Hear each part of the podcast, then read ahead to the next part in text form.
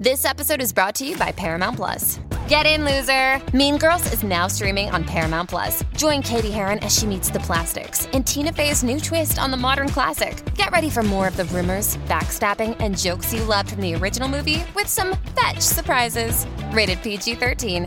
Wear pink and head to ParamountPlus.com to try it free. Little Wing is now streaming on Paramount Plus. I'm in a period of emotional upheaval. Is that all the oh, I don't care crap? A little adventure Where are you going? I'm gonna steal a bird from the Russian pigeon mafia. Let's do it. goes a long way. Starring Brooklynn Prince with Kelly Reilly and Brian Cox. Life can hurt, but life is sweet.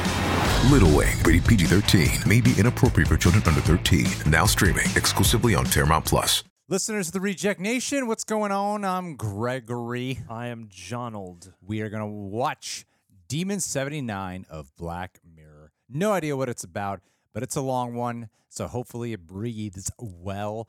Uh, we're going to watch it. If you want to catch our reaction, that is, of course, up on the YouTube channel, but stick around just to hear our review in a few seconds.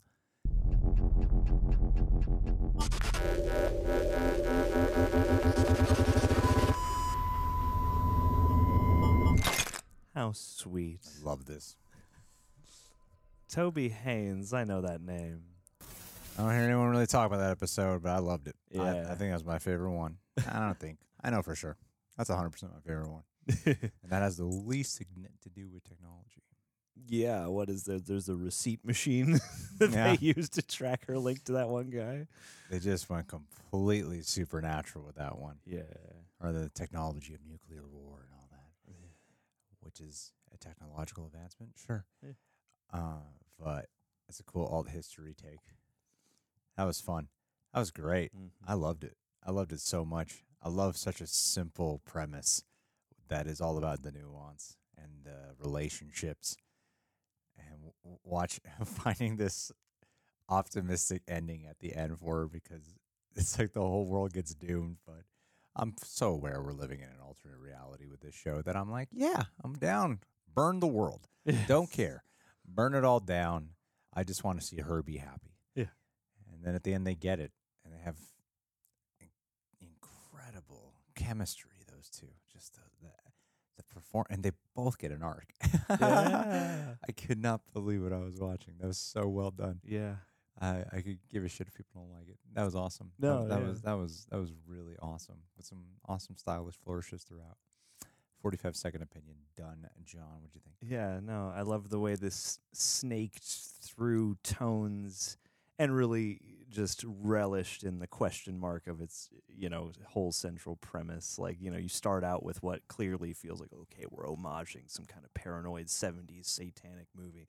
But I thought their subversions to and twists on that tone worked nicely to establish something that embodied both the twisted humor and the foreboding, you know, uh, doomishness that Black Mirror can often come with, but in a totally other way. And yeah, like to have this central relationship that starts out in such a, you know, uh, with, with such you know opposition and tension that then you know goes through all these shifts and power changes until the point where they're finally both at the end and resigned and and it becomes this sort of twisted little love story. Uh yeah i thought it was was beautiful. And and like you know this season has been in some ways more fantastical thus far but uh i like what they've been doing with those fantastical elements. And yeah something like this i think plays nicely because it's something you'll hear echoed like oh you know this person who killed such and such amount of people like was convinced of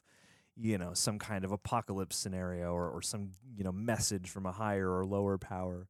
And yeah i thought their their trade from her living in the oblivions of life to them living together in the oblivions of the afterlife like eternal damnation but also like you know getting off kind of easy away from the rest of the world. Yeah so it was like so sweet while also being really harsh and nasty and and you know stomach churning at points the way again i think black mirror does.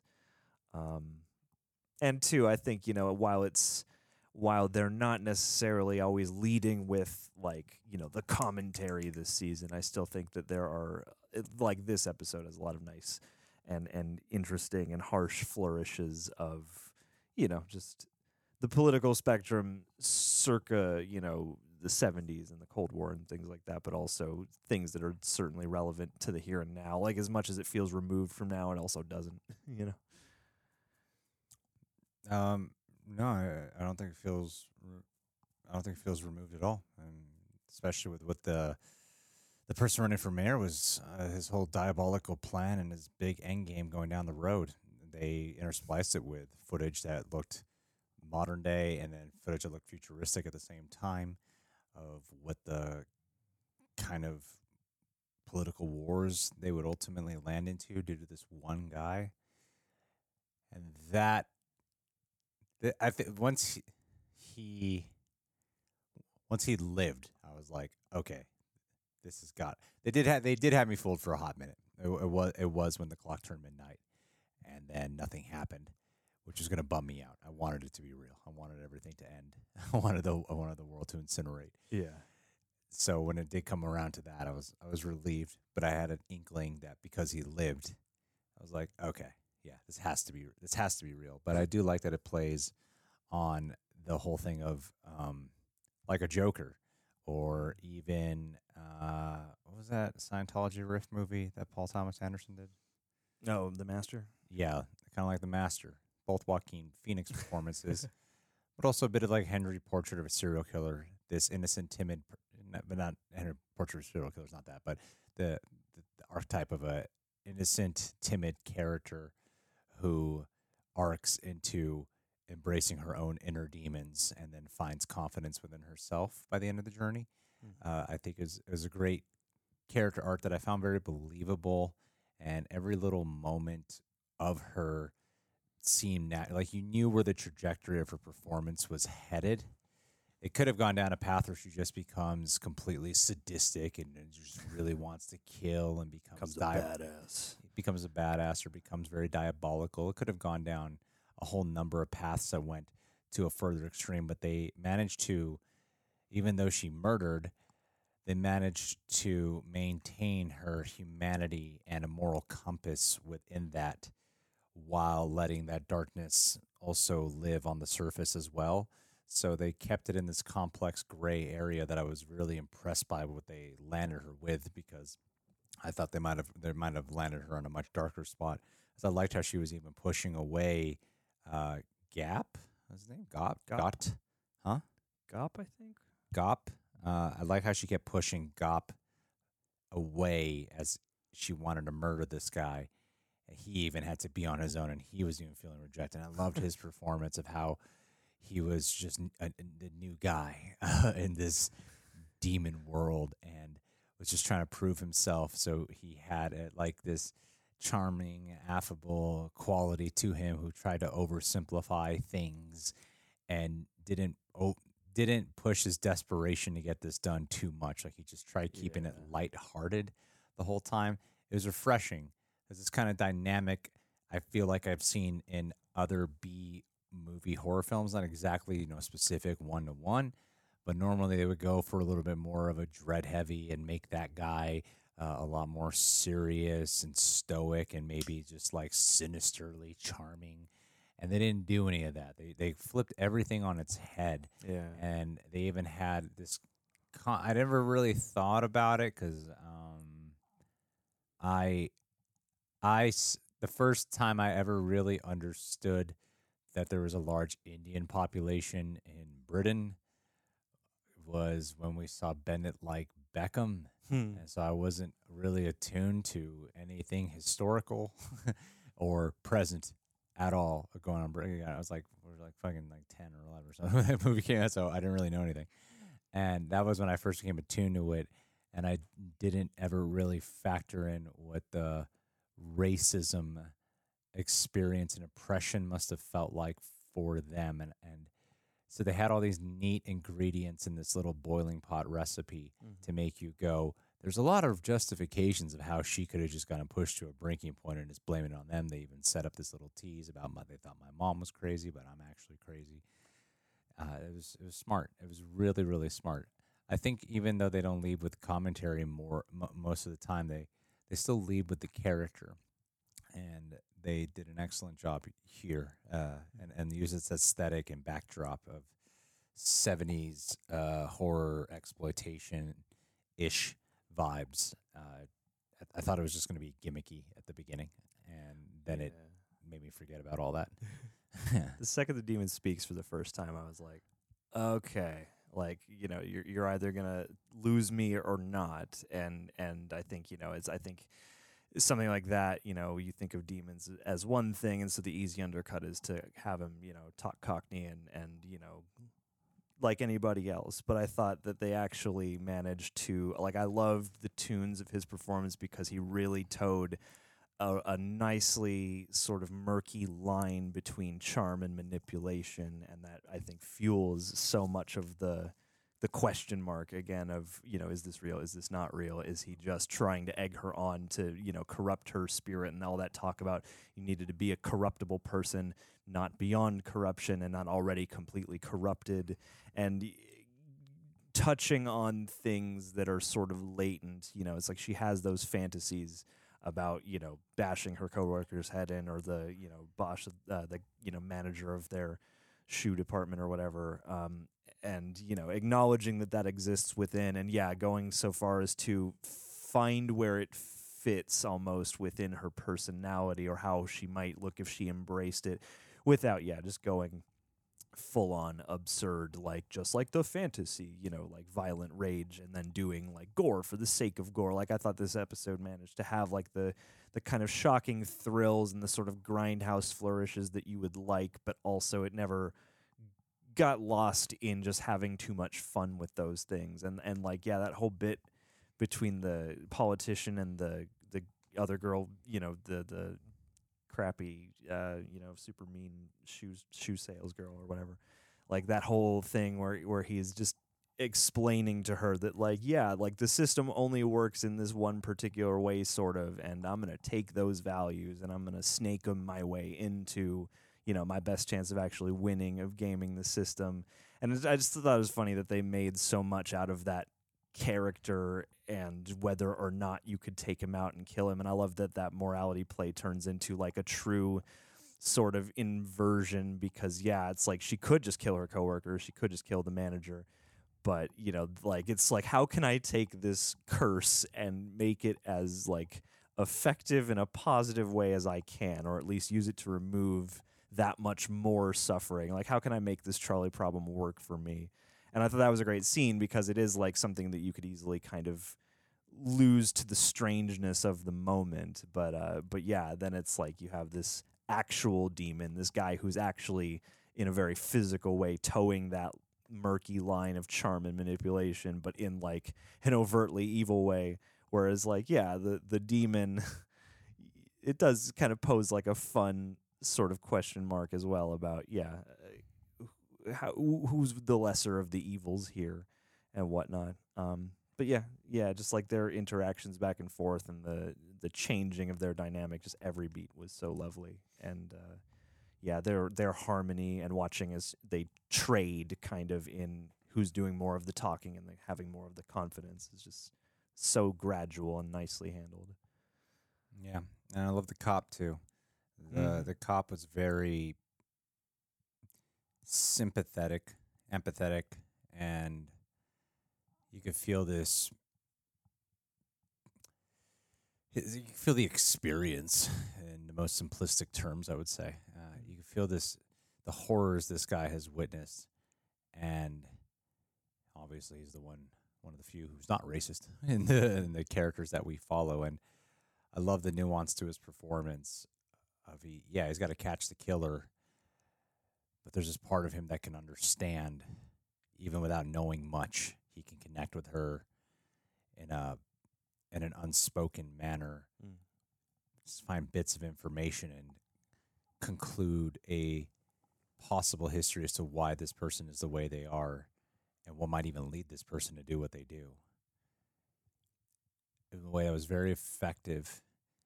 And he starts off as like a guy who doesn't really give a shit to an individual who gives the most shits. and uh, I thought that was, I thought that was really well executed. I think I think they inhabited this world really well. I think each each episode here presented um, a fervent eye to it all. I, I there was a lot of passion on display from beginning to end. Uh, the the one that had the most just fun, I th- like Streamberry. While I think is the most talked about one. Um, It's the most on that's- the. that's actually my least favorite. the, the first one was actually my least favorite of them all. Um, and and then I would probably go with Beyond the Sea. I would go with uh, uh, no, I would say that in order from favorites, I would go with this one, Beyond the Sea, Loch Henry, Yeah, um, Mazey Day, Mazey Day, and then Joan is awful. and then Joan awful. Yeah, that would be my ranking, my personal ranking of them all. Uh, I, I think that these, I thought that was a great season, and Yeah. each episode left, truly left an impression on me. Um, Yeah, and I think just looking at the whole thing, even though it's an anthology, I thought the different lengths, I thought each episode was proportioned well unto itself. And a lot of people have slagged off uh, Mazey Day, especially for being like, eh, short and like the least deep. But even that one, I thought like nicely inhabited what it was supposed to be. And for a season like this with a couple feature length episodes, I'm like, yeah, do one lean and mean, do one that's like an actual, you know, dramatic feature, and then yeah, do something like this that is like both fun and filled with abandon, but also, you know, focused and graceful in surprising and unexpected ways. And and yeah, like for a season again that seems like it's wanted to train uh, change some things or at least try some new flavors out. Uh, I thought that was a successful experiment, kind of across the board, and I thought that a lot of the principles I have kind of just uh, been taking from these changes have been sort of well embodied by this episode across the board in particular. Well, guys, what did you think about Black Mirror? What would be your favorite of the five? Leave your thoughts down below. Be sure to subscribe, leave a like. Thank you for everyone who joined us on this journey. But before we go, let's end this with a Patreon. Lex, I think you would make a good demon, and I would listen to all of your input and advices. And uh, you know, I, I like to think that I'm a relatively, you know, morally inclined person. But if anybody could corrupt me, I imagine that it would be you. All right, you're persuasive, you, you're friendly, but uh, who knows what you could be thinking and what you could be latently influencing me to do. And uh, and I like you know not to have uh, too much culpability for my own circumstances and decisions. So if I could just pawn all that stuff onto you. And uh, you know, I know you'll have my back. You know, if I'm ever caught or anything like that. So I think this is, could be the start of a beautiful friendship, a beautiful working relationship. So uh, yeah, I'm just putting that out into the universe. Take some of my blood, and let's make a pact uh, that you know you'll stay. That'll be the thing is like you'll stay pledged, but for your pledge money, I'll sacrifice anybody you want, and that's a fact, Jack. You can take that to the bank. We love you, my dear, and uh, stay well. We'll talk soon. Pieces.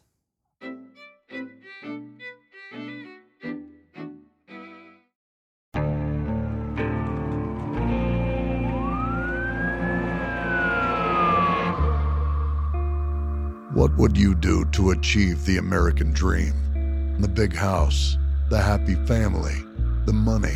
911, what's your emergency? Would you put in the hours? Would you take a big swing? What's the problem? What's the problem? Would you lie? Would you cheat? Would they shop? Would they shot? Would you kill? Yes. My mom is dead. My mom is right there. From Airship, the studio behind American Scandal, comes a new true crime history podcast. I'm Jeremy Schwartz, and I'll be taking you inside the minds of some of our most notorious felons and outlaws, exploring the dark side of the American dream.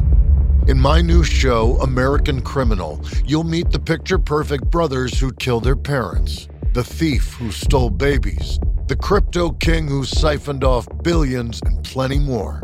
From assassins and gangsters to killers and con artists. Whatever the case, whoever the criminal, you don't know the full story.